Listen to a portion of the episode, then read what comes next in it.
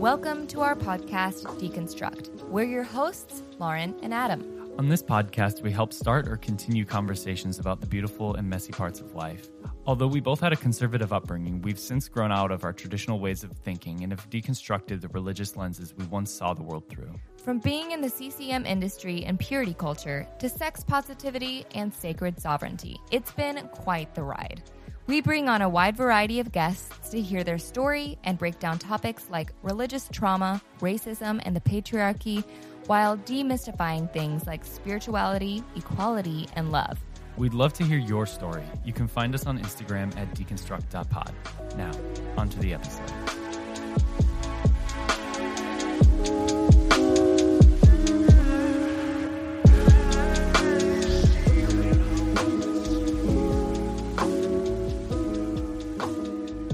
Hello, everyone, and welcome back to the podcast. Today we have Dr. Laura Anderson, and she is a psychotherapist specializing in complex trauma, focusing on sexualized violence, domestic violence, and religious trauma.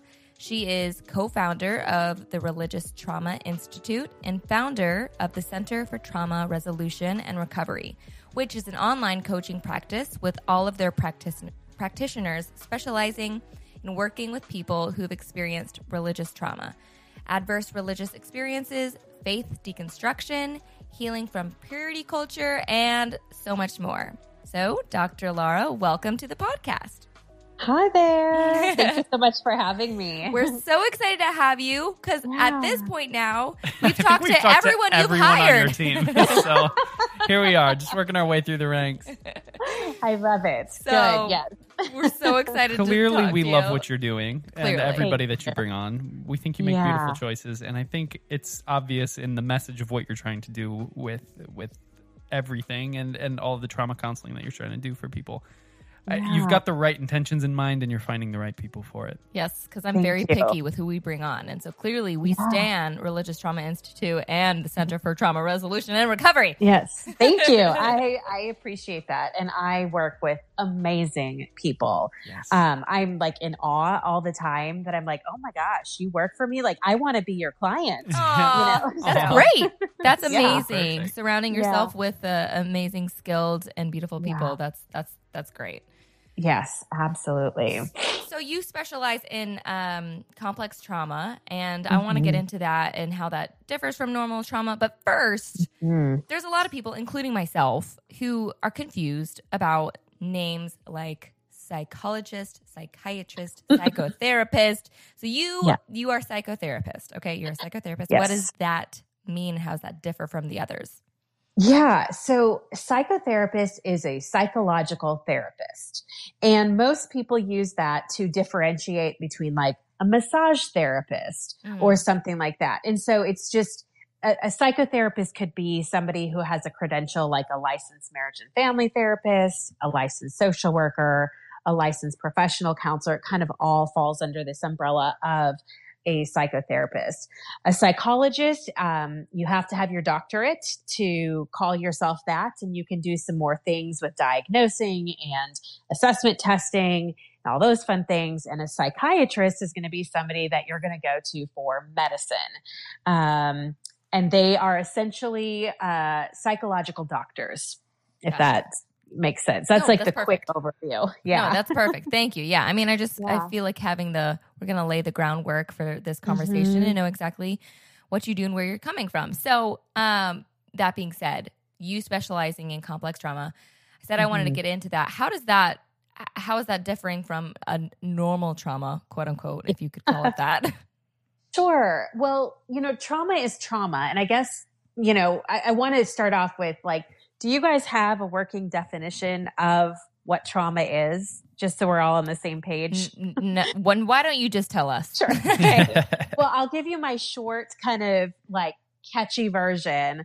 And it's that trauma is not the thing that happens to us, but it's the way that our body or our nervous system responds to the thing that happens to us. Mm. So oftentimes trauma is the result of something that's too much, too fast, too soon, too overwhelming, and where we don't have access to what we would consider normal coping. Of course, normal is very subjective.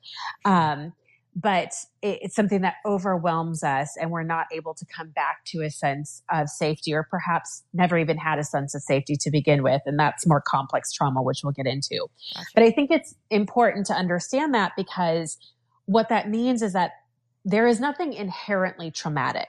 Um, if that were mm. the case, then everybody who goes through a similar experience would all have trauma that could result in PTSD or or complex PTSD, and we know that's not the case. Right. Um, we know that there are certain things that are more likely to lead to a result of trauma, but we can't say that everything is trauma. So we can't say that for sure war is trauma or for sure religion is trauma.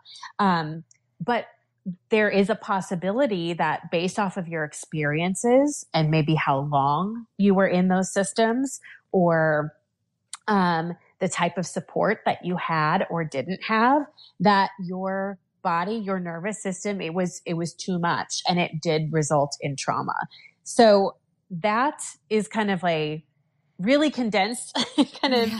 definition of yeah. like what is trauma but then when you talk about like I think what you're saying is like PTSD versus complex PTSD mm. or CPTSD.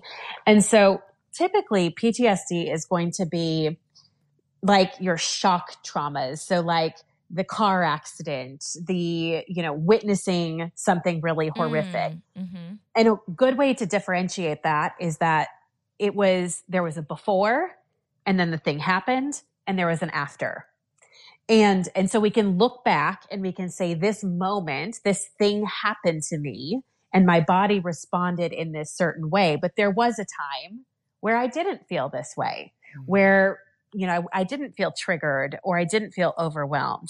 And so that can, that's PTSD typically.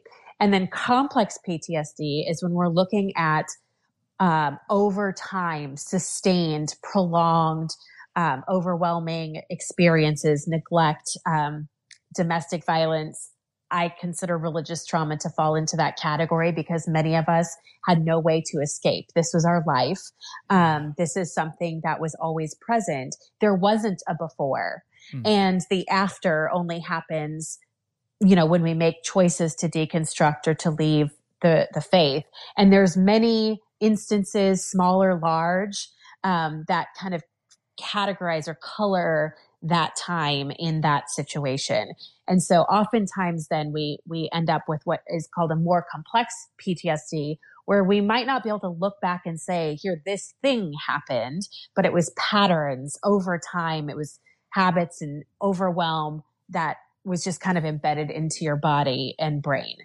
Um, and you can have PTSD and complex PTSD because there might be some very specific things that have happened uh, within the context of that system or relationship.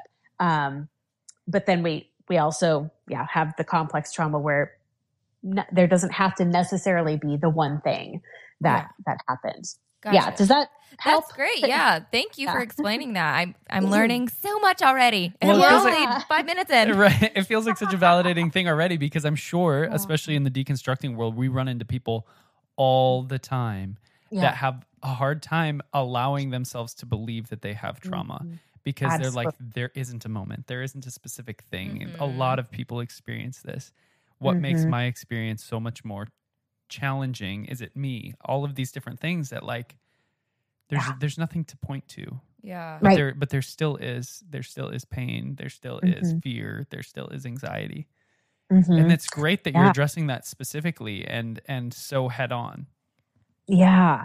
Yeah. I think it is helpful to have that language and to have that understanding because it can actually reduce so much shame. You know, yeah. it's, it's often easy to compare our experiences to somebody else's and to say, well, they had it worse or that thing didn't happen to me.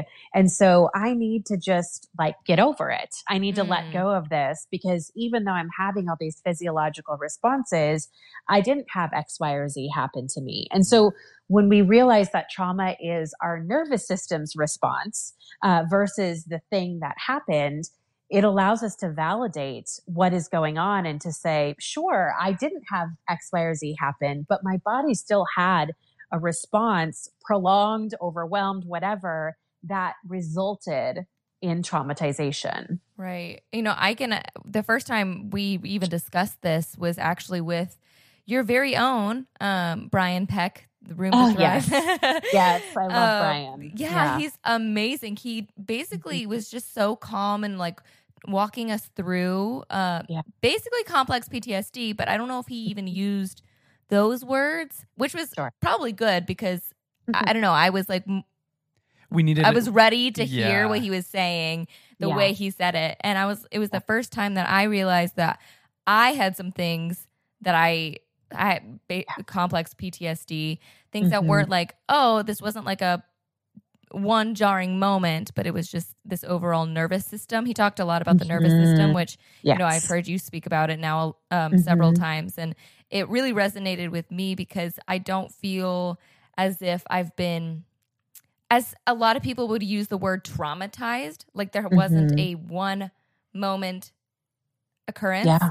Um, yeah. So I think that's I, I love the way that you've explained it now because now I feel like I have even more language mm. and more understanding of how to use verbiage to describe what it is that mm. I've gone through and maybe help other people um, have verbiage too because I feel like once you claim something or learn something, even about mm. yourself or your own experiences, it just it that in and of itself brings healing because like you said yes. there's so much shame in the not even under, knowing or understanding why you feel certain ways or why you can't get over quote unquote mm-hmm. uh, an experience or a thought process or a bodily reaction to things um, mm-hmm. and so hearing about and learning about the nervous system has been has been a really um, I, I, would even venture to say fun experience for me because it's yeah. lightened things up for me because um, mm-hmm. it's mm-hmm. it's shined a light on stuff so and and, yeah. and and I know you've actually mentioned that you have dealt with complex PTSD yourself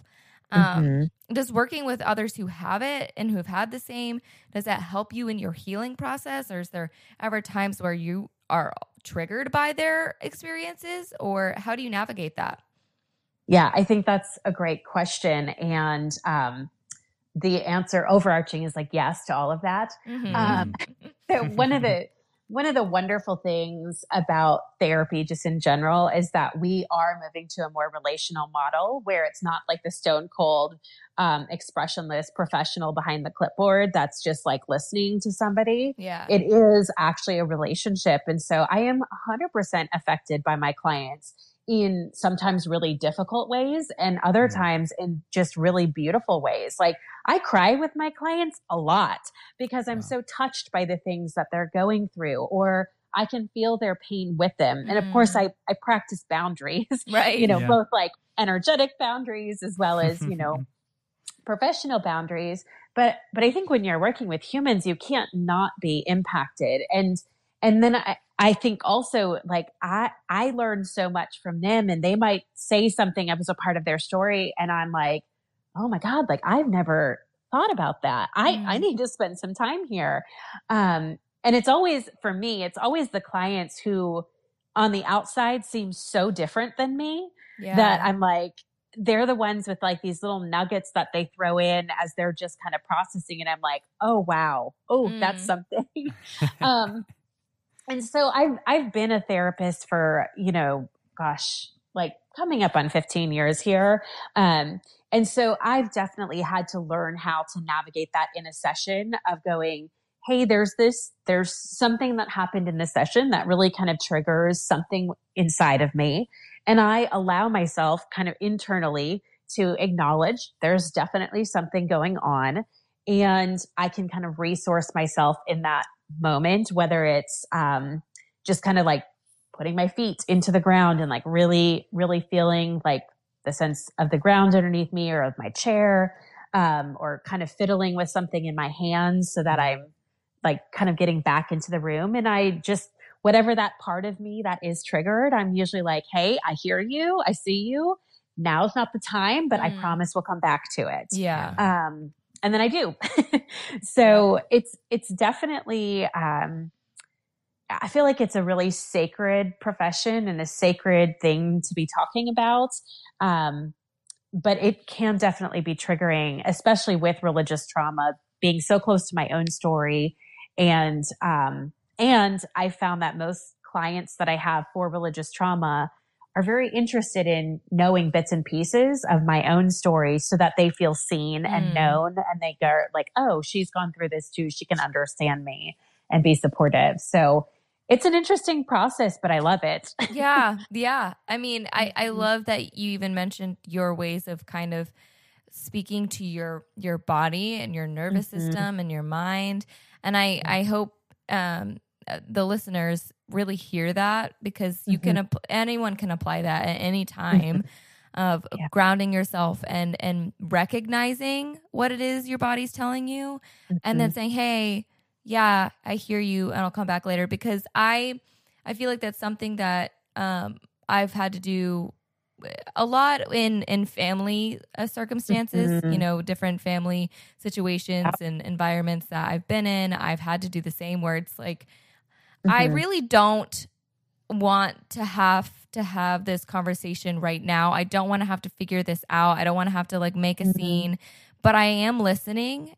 I'm mm-hmm. paying attention and I'm bookmarking so I can go and talk to my body later and have this yeah. conversation and um and but I can't do that unless I find ways to to ground myself and tell and uh, assure myself that I'm going to yeah. come back to that to that later. So um I, am mm. I'm, I'm glad you shared that. And I I yeah. use the the word uh, or I guess the phrase had complex PTSD. Is it you still mm. have complex PTSD or I don't yeah. know which way it's I'm supposed to be saying that.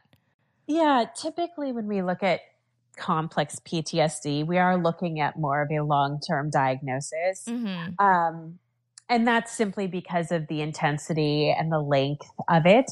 But what I, or of like where the trauma was resulting on when you're in an inescapable situation yeah. for years or decades on end, that is probably going to pop up multiple points in your life.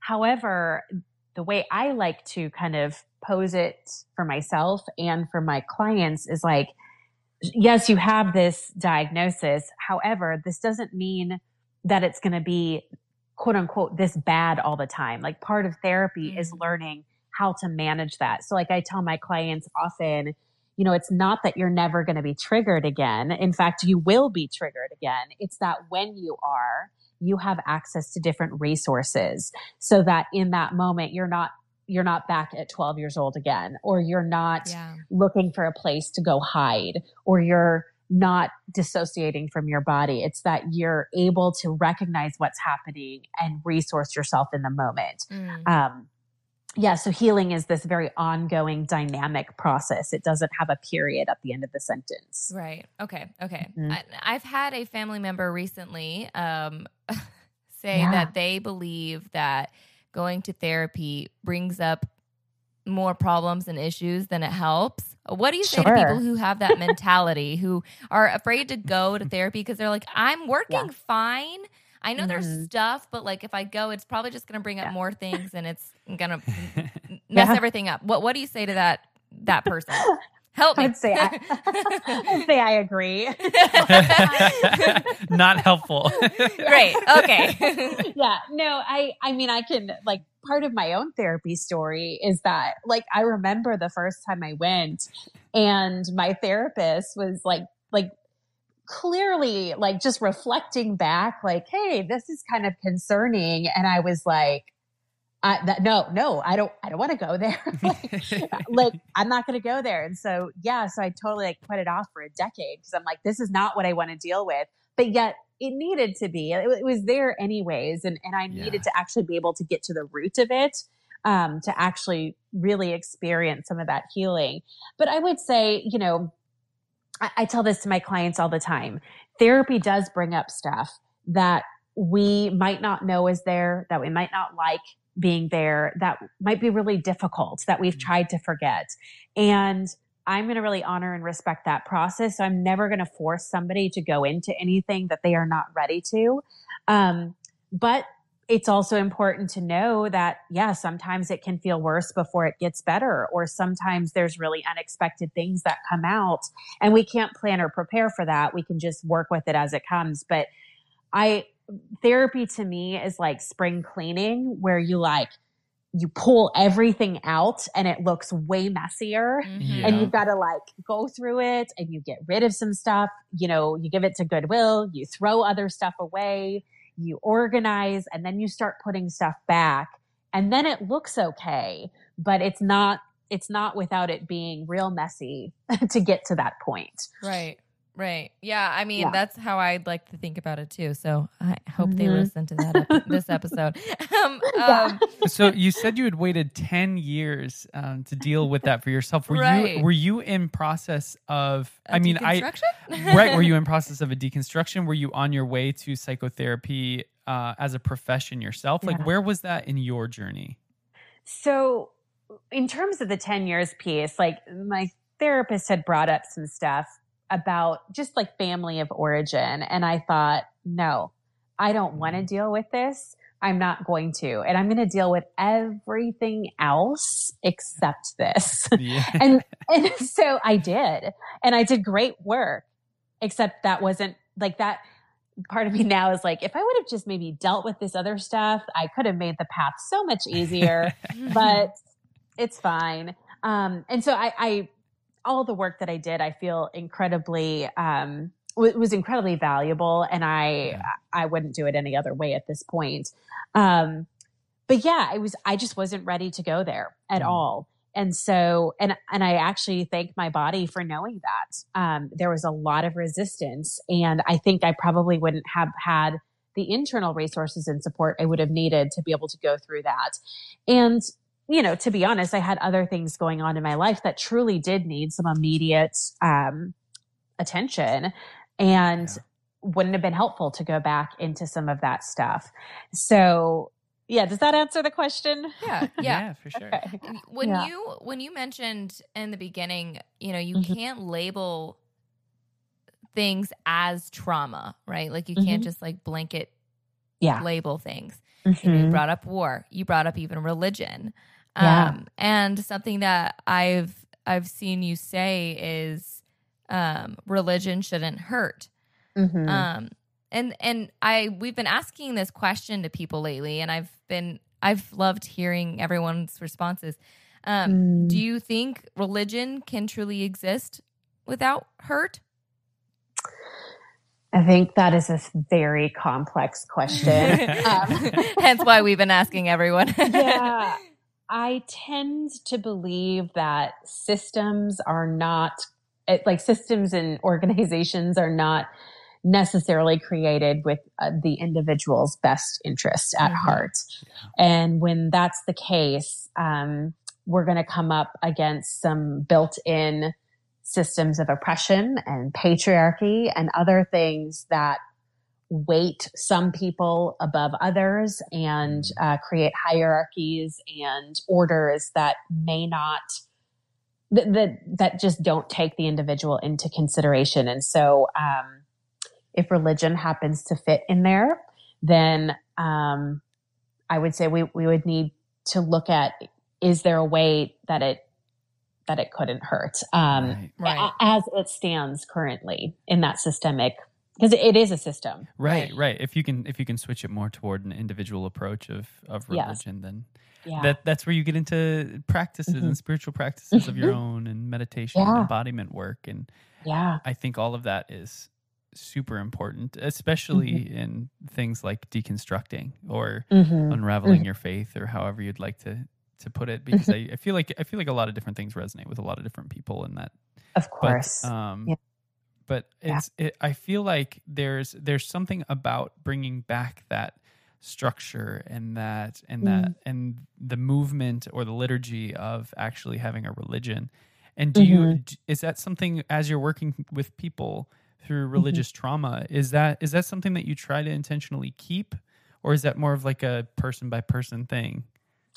Yeah, I de- definitely person by person. So I have zero goals of where I would ever want a client to end up.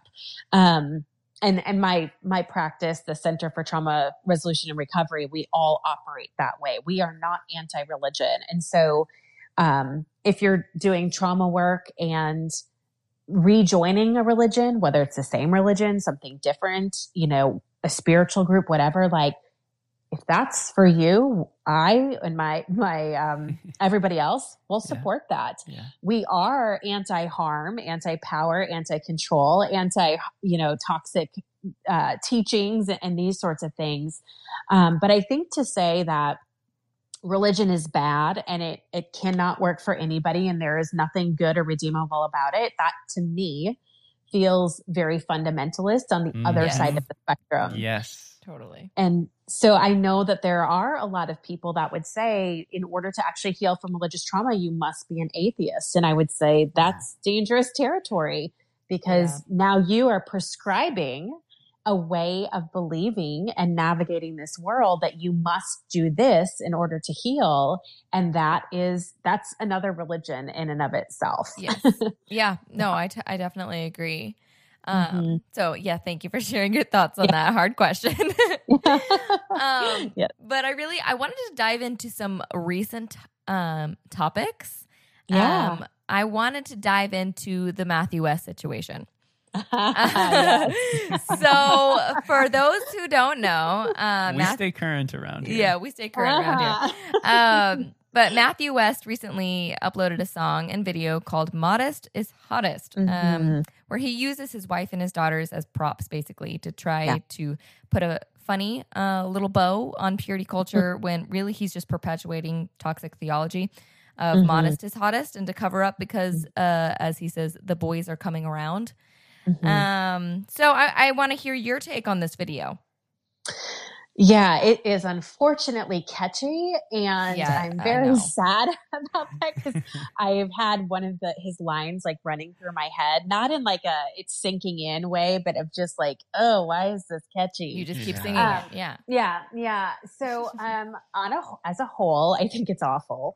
Um, I think there's a lot of problematic things with it. Of course, like you said, it is propping up purity culture and saying, oh, ha ha, we're just being funny as if like that's okay, you know, to objectify or to promote this message and to say in a funny way, this is women, here's how you must dress. And men, like, this is how you're going to behave if my daughter isn't dressed this way. Right. Um, and so it does damage to everybody, um, which purity culture does. But I think that there's this, you know, dub, very much it's promoting this double standard, of course, that it's the woman's job to make sure that the man doesn't lust or stumble or whatnot. And, um, and that, yeah, the, the men are just so animalistic that they will be unable to control themselves uh, if they are in a situation where, in this case, you're not wearing a nice path, uh, like nice pair of slacks and a, a turtleneck. turtleneck, right? Um, you know, and the comment that I made on his mm-hmm. post. I just was like, where's the song about like respect and, and dignity? Not because of what happens in your pants when you see somebody, but because of like, they're a human being and they deserve it. Yeah. You know? And so it's just, it blows me away. I don't know if you guys saw that his daughter like yes. did the series of videos, which I just thought was so poorly like such poor taste. It was for so many reasons. It was very icky. And I just wanted to be like, honey, like the reason that you're that people are having a problem with your dad's song is not because we actually think that you are made to wear khaki pants and turtlenecks. That's not it at all. It's no. because you are being objectified and this is promoting a larger message. So I know that's a little all over the place, but I know it's been like a hot thing on Instagram and TikTok and Facebook the last couple days, so it's right. just like all coming at you. Well, I yeah. mean, it's it's worthy to be talked about in in the sense of it's it it is gross. Yeah. It is icky. Yeah. I mean, what really I mean, using your wife and daughters and like as props in a mm-hmm. music video talking about objectifying women's bodies is gross already. But then yeah. I don't know, the fact that they're these girls, I don't know exactly their ages, but just by what it seems like, they look like mm-hmm. they're the coming of age mm-hmm. age.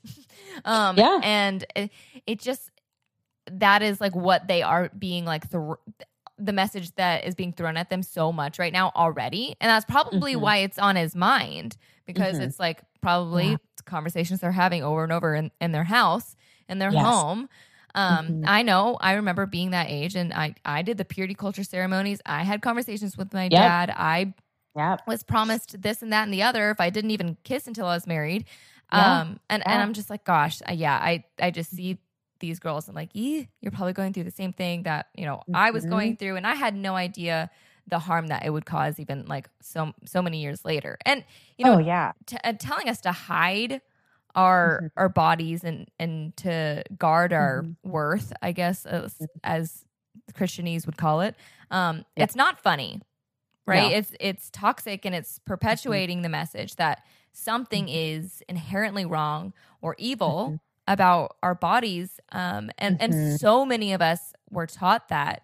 How Yeah. how do we then like? I know this is again a, another loaded question at you, but um, but just coming from if somebody's watching this video and they're just learning about well maybe this is wrong or maybe they're Mhm. starting to hear people or read people's comments and being like well yeah i guess that is kind of messed up maybe i shouldn't have been taught that you know Mm. how do we how do we heal from the feeling like our bodies are inherently wrong how do we sh- start to shift that gaze Yeah, eh, that that's a huge question. I mean, like multi multi processes, you know, Yes. whatever. Um, but um, I mean, there's so many levels to that. First is like starting to really address like, can I even accept that these messages are wrong? Like, what is wrong about them? Mm, what is it like to what does my body feel like when i even acknowledge that that's maybe not a healthy message because it's likely that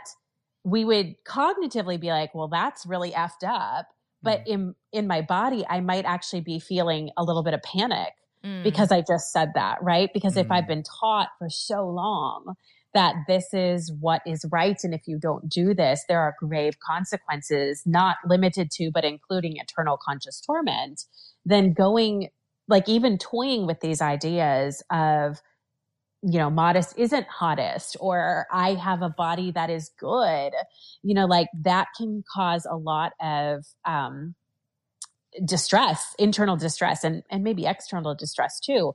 But so even like starting to become aware of like what's happening in my body as I'm as I'm um going through some of these things and yeah, learning I have a body, which right. sounds really simple, but like when you are taught to divorce yourself from your body or to make your body a slave or to die to your flesh, that that idea of I have a body and this is my body, right like that's a really big deal and it is way harder than what it actually sounds like. right Um and that's almost like the first place to start in my opinion is just starting to recognize I have a body and it is my body. Um and even as you're saying it I'm like touching my arm or like as we're having this Mm. conversation Mm. like reminding myself like this is my body. I can feel myself touching my arm. Um, and this is important because for so many years, I I was so disembodied that like I couldn't even feel my own touch. Mm, Um, wow And so even reminding yourself like this is my hand. okay, this is what it feels like to touch my hand. Um, and those are real, really important ways to start to get back into your body. Um, and important as you're starting to disseminate all this cognitive stuff too, and noticing like, oh, as I'm processing this, my stomach is really, really anxious right now. Uh, that's really interesting. You know, I Mhm. wonder what would help me feel non anxious. You know, is there anything else that I need? Do I need to pet my dog right now? Do I need, you know, that help, help me feel a little bit soothed? And so starting to notice those things, I think is a huge piece in coming out of purity culture or any sort of high demand control religions. Um, but I know purity culture is a lot of body work of, yeah, yeah of many different levels. Yeah. I I love that you said that. One of the first things that um helped me embrace my body, being a body, Mhm. having a body was Yeah. especially back when I I still really identified with um the Christian faith was, you know, I I, I would look to Jesus a lot. And you know, Mhm. it, Jesus or even the idea of Jesus and who he was, who he could have been, um, Mhm. helped guide me through a lot of my deconstruction. But specifically, when it comes to the body, one of the most healing things for me was recognizing if I believed that Jesus was God and God and also man, Mm. God had a body. Sure. He Yeah. literally gave himself a body. Yes. and so Like, yeah. that can't be bad. Mhm. That's not wrong to have a body, to Yeah. be in a body, to have bodily functions. It, Mhm. that cannot be bad if Jesus is good and you know Yeah. and is God. Um, Right. If if Jesus is God embodied, then Yeah. and I'm supposed to be like Jesus, Yeah. why am I not embodying my Yeah. God within me? And anyway, anyway, that was one of my Sure. first things that kind of helped me navigate um, em- embodiment, um, even emotions, because there are Mm. certain emotions, especially as a woman in in Christian uh, in the Christian faith. There's a lot of emotions we're really Yes. not allowed to feel, um, Yes. or or it's just kind of looked down upon if you do feel certain things. Um, Mhm. And so when I was navigating even emotions and allowing myself to not just process, like see my emotions and analyze my Mhm. emotions, but feel my Mhm. emotions. Um, Mhm. Again, we're looking back at Jesus and him being a human being. Um, Yeah. uh, and and God creating emotions. I'm Mhm. like, wait a second. If Jesus had emotions, that's Mhm. good. That's Sure. inherently good. Anyway, I, I know that was just kind of a, a roundabout, and I, I just wanted to mention that, especially for maybe listeners Yeah. who still are identifying with um, the the Christian faith. I- know we have um, several Yeah. people who are still like deconstructing, but really want to keep Christianity and really want to keep Yeah. Jesus, and I totally understand. So um, hopefully that's en- encouraging for maybe somebody who's listening in. Yeah. I think it's uh we like we often forget the humanity of Jesus um and focus on all these other things and try to be like that without realizing like yeah, if Jesus was a human, you're right. He had a body, he had emotions. But we're taught that our body is sinful and that our emotions are sinful, right? And so if that's the case, then like then either Jesus was sinful Mm-hmm. because he had a body and emotions, Mm-hmm. um, which we know we're taught that Jesus had no sin, Right. right. Or perhaps the way that these teachings have been interpreted, or the way that patriarchy has, you know, reinterpreted things so that they can gain more power and control is to shift, you know, and make these rules of the body is sinful, the body you shouldn't feel that emotions are sinful, and um, and taking it away from this example of Jesus um, to really control other people, Mhm. essentially. Right. It is Yeah. all about interpretation, isn't it? Right. Mhm. Well, I mean, in, it's- in the Bible, Jesus was very emotional. I mean, I would, I would, yeah, I, I, I would gander to say that he maybe there's an entire verse. Well, I mean, not an entire verse; it's two words, but it just says Jesus. Jesus wept. wept. Yeah, and that's it like just feeling Yeah. feelings swe- sweating Yes. blood and all these things and like and and the biggest miracle in the bible wasn't even dying to flesh it was it was coming back alive from dying Alive. so Literally coming Yeah. back to flesh. Interesting. yeah. That's So ma- interesting. maybe there's something more about reclaiming the body than anything in there Yeah, Jesus Yeah. is all about embodiment. He was dead for three days. He was like, "Give me that body back." I love it. um, but yeah, I mean, anyway, I love. I, I still Yeah. love uh, having these conversations about Jesus, even though I don't Yeah. technically identify as a Christian anymore. It, it is my, it is the home base of my of my knowledge when it comes Yeah. in when it Mhm. comes to religion, and so I genuinely love having these conversations. And yeah, Adam and I also we were uh, in the Christian music industry for many many We years. were. And Mm-hmm. I actually wanted to touch on something that I think you posted on your story today. Um, Yeah. But so because we come from our CCM his, we have a CCM history. Um, Yes. On the podcast, we often talk about uh, a few. We bring up a few points about how basically spiritual we have. manipulation Well, wor- Uh-huh, I, I call yeah. it worship hypnosis. Right right um, but yeah, Adam Yes. as a drummer, you know, he Mhm. he's talked about certain like swelling yeah right of the i drum. mean when when we'd be out on the road and we'd be doing these worship shows i mean Yeah. I knew I could I could pre-calculate in my head the percentage mm-hmm. of hands that would go up in the room if I swelled and I hit the swell just way. right. Yeah. Yeah. I mean, it, there just totally is so true. much that happens in your yeah. body when you're in those kind of spaces. Yes. Mm-hmm. And like, and I'm a, and I was the worship leader technically, right? Mm-hmm. I was the singer. And yeah. so you're the um, one timing the put your hand in the air. I am. You, uh, oh yeah. yeah, yeah, that and I think your what you shared today on your story was talking uh, specifically talked about key changes, and I I always talk mm-hmm. about how key changes. Yeah, there are like yeah. the spiritual come to Jesus moments. Uh-huh. Um, okay, so I I feel like uh, we've already basically said everything, but I, I want you to kind of speak from a more clinical standpoint. Mm-hmm. Um, wh- what is this? What is your take on this worship hypnosis? Is is it real? Yeah. How does it work? Yeah.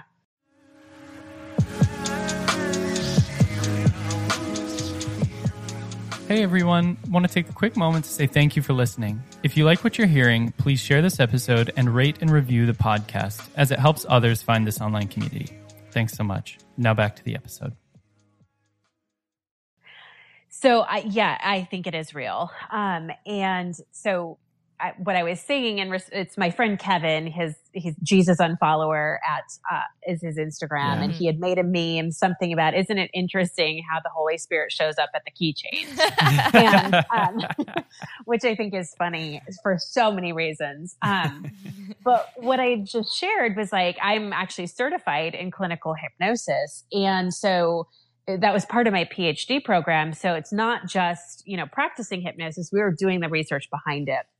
And so one of my uh, research papers that I had done was on the use of hypnosis in religion. Like, is it, does that go together? And I think there's many instances in the Bible where you could like pretty legitimately say like, yeah, that was, that was a hypnotic thing when they're in trances and deep prayer and, and, and whatnot. And so the other pieces of the research that we were talking through, like in class and, and whatnot, was that, um, that often the techniques from hypnosis um, are used in church services. And while um, the actual worship leader and or pastor might not know these are hypnotic techniques um, they're learned as kind of this is how you do a service right? You play right. a couple songs you get them into this space you have this message and then you play a couple songs out.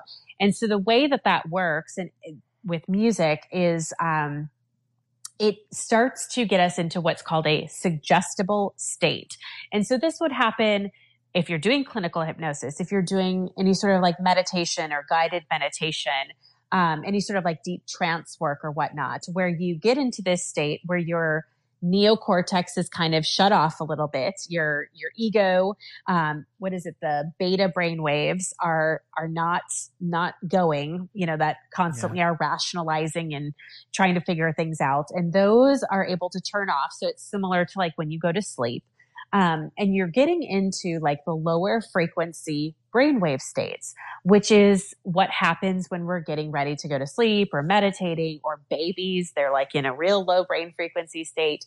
And what happens is the lower the brain frequency is, the more suggestible we become as humans. And what I mean by suggestible is that it's, um, like our, thinking brain is offline. And so the messages that are coming in we are more prone to being able to uh, kind of latch onto them as mm-hmm. truth, as something that is real, as maybe a way we should live. And, and so we can use that for really positive things, like when we're talking about guided meditation or hypnosis for different things. But then we can also use it for what I would consider negative places where we can get you into kind of this trance like state where then somebody can speak a very specific, whether it's toxic or harmful or really like you have to believe this thing. And we are more prone to accept it without like rash being able to rationalize it or think through it logically or evaluate if that's what we actually think or believe. And so the music is used to get you into that more trance like state, which puts you in a more suggestible state. And then the pastor comes up and they give this message and you're literally eating it up yeah. and just taking it all in. And then we solidify it with a little bit more trance music. And then we send you out on your way, right? Mm. And we do this over and over, week after week after week. Um, so yeah, that's a, a little nerdy yeah. description. No, that's so it's so curious yes. to me too because like yeah. it it makes sense why yeah. even still I find myself craving some mm-hmm. there's still something even when we do different music at different types of churches or or different yeah. kind of gatherings that mm-hmm. I'm like mm-hmm. there's something about corporate worship music that just it yeah. hits different. Is it is it that that being said, is, is it addictive? Is this state addictive? Sure. It could be. Yeah. Because I, I think there's also the possibility in that state of like having really euphoric feelings, right? Like you could um it could be like a drug in some ways. Right. Yeah. Well, it's like the same um, reason that people continue to meditate and and yes. and mm-hmm. progress mm-hmm. in those kind of because it does get you relaxed. It does. There's a reason yeah. you rock back and forth uncontrollably yes. while you're sitting in a yeah. worship session. yeah, you're honestly. literally comforting yourself and giving yourself physical yeah. physical affirmations of the calm state that your mind is in. Yeah, and and mm. I had a I guess like a colleague or a peer of mine um, when I was doing my PhD program who actually did her dissertation on the experience of being in like at in concerts like or um, whether it was like at a festival or, you know, a symphony or whatever. And the experience of like, what is the collective experience that you have when you're like in listening to this music? What is the personal piece that you have? And then how do you experience the community around you? Because all of a sudden you feel really connected that you've had this like experience together. And so we also see then that worship services create this communal piece as well, mm-hmm. which is a need of ours as humans to have that connection in that community. So it's pretty crazy. Yeah. well, no wonder our parents warned us about yoga because it's basically the same thing. That's so true. Yeah. They're like, yeah. you're not going to need to come back for your, so your Jesus yoga if you go to yoga yoga. Yeah. Oh my gosh. Yeah. Yeah. That's interesting. Yeah. I didn't think about when that. I was deconstructing and I didn't really realize it at the time. I knew it was happening in my body, but I couldn't put words to it. But I had to stop listening to music for probably about five years. Yeah. Um, it was so because I grew up in a very musical family. I sang, I led worship. Even here in Nashville, I led worship at um, the church I went to, and like it was a huge part of my life. Right. And when I started deconstructing, it was so overwhelming in my nervous system and so scary because music, I was like, I know the power this has. Right. I can't listen to anything. Like it was just too wow. overwhelming for me. Yeah. Um, yeah. I think I had a similar experience actually. Um, yeah. I, and I was doing music. Well, and I, that's multi-layered probably too. I mean, sure. you said you were doing yeah. music in the church. Um, mm-hmm.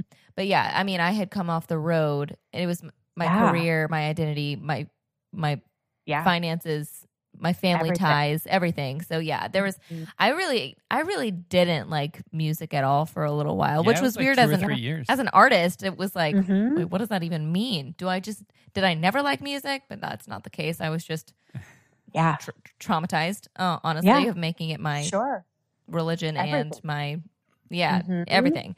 Um, so oh. I definitely um can relate to that. And you said like we are we're like always wanting that community and always needing mm-hmm. that um, or we're we're we desire it, and we talk a lot about yeah. that, you know, on the podcast. Mm-hmm. And um, I think one of the things that even that you you I think posted on um one of the pages that you have um which one was it? I'm trying to remember. But you talked about isolation yeah. um, and oh that was the trauma resolution and recovery page. Yes. Um yeah. and you know i know a lot of our listeners they they listen to the podcast and they it, they it makes them feel safe because it's yeah. they don't have to tell anyone.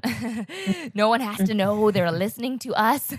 yeah. Um, but that can sometimes feel lonely. Um, mm-hmm. and yeah. with your post, you're talking about how isolation is a normal symptom in response to trauma.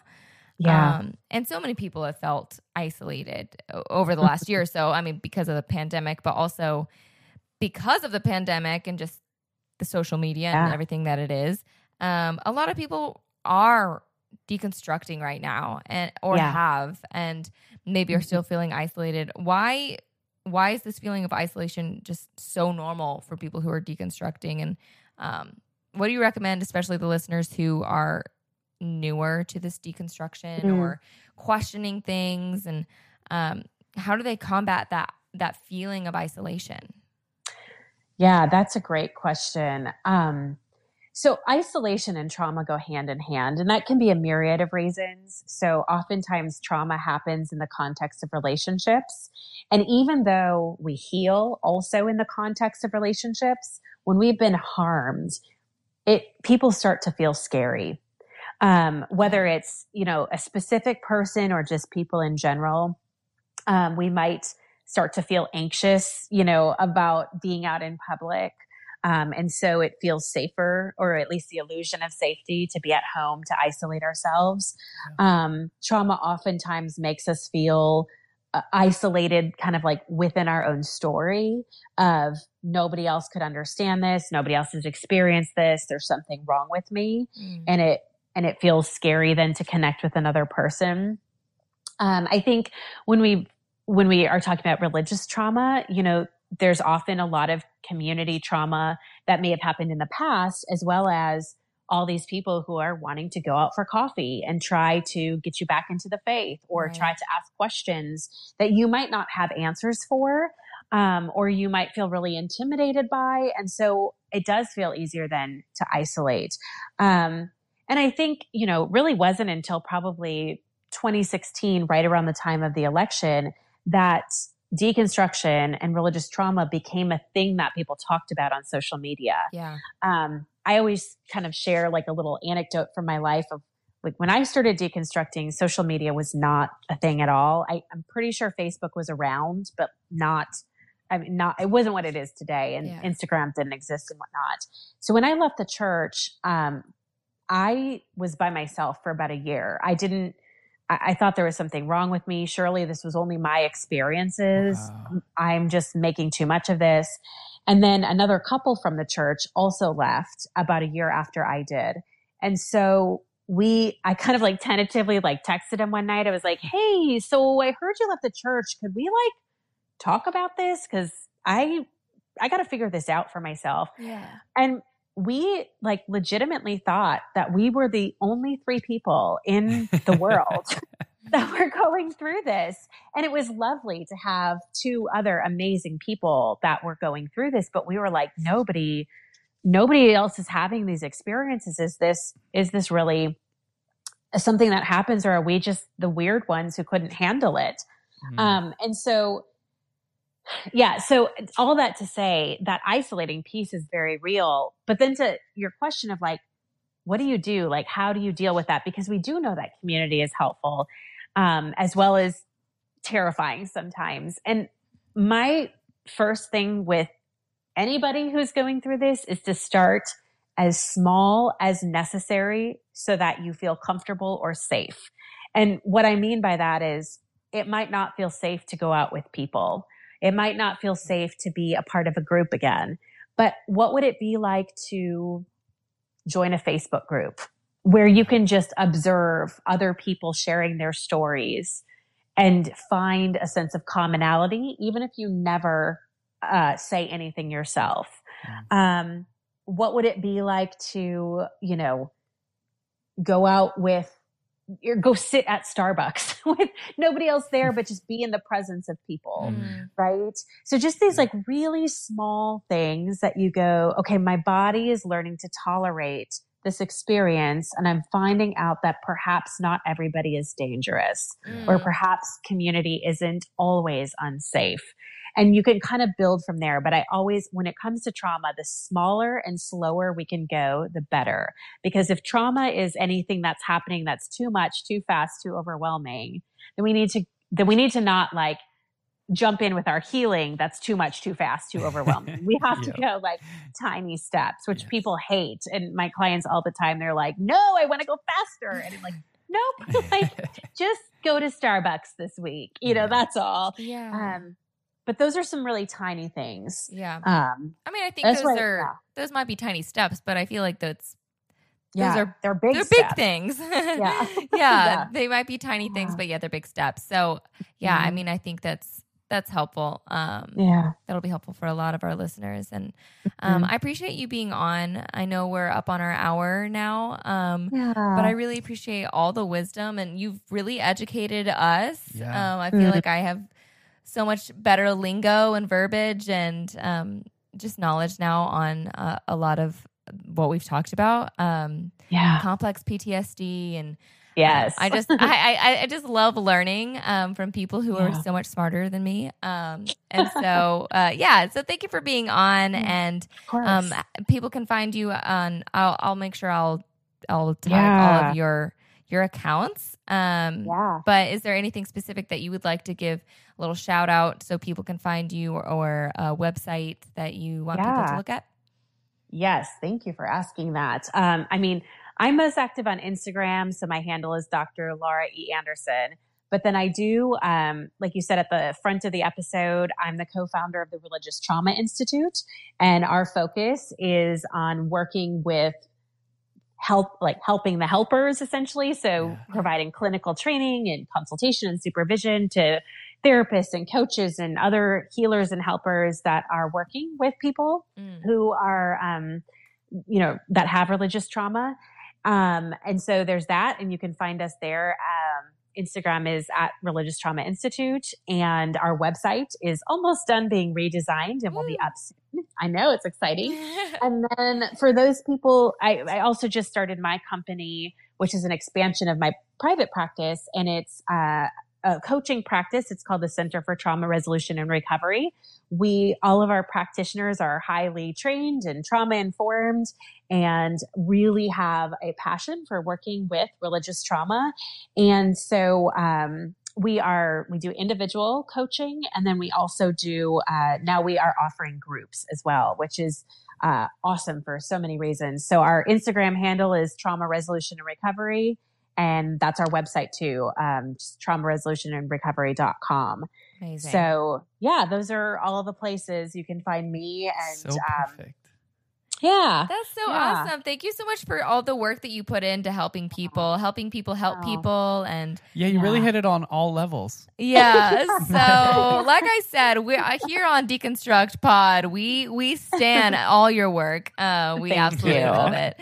Um, mm. So, and if for for everyone who's listening, um, just go check out everything because you you you will not be uh you will not regret it. Uh, you will be blessed. You will mm-hmm. learn, and you will feel that community. Yeah. Um, mm. and yeah, thank you all for listening. And until next time, bye. bye.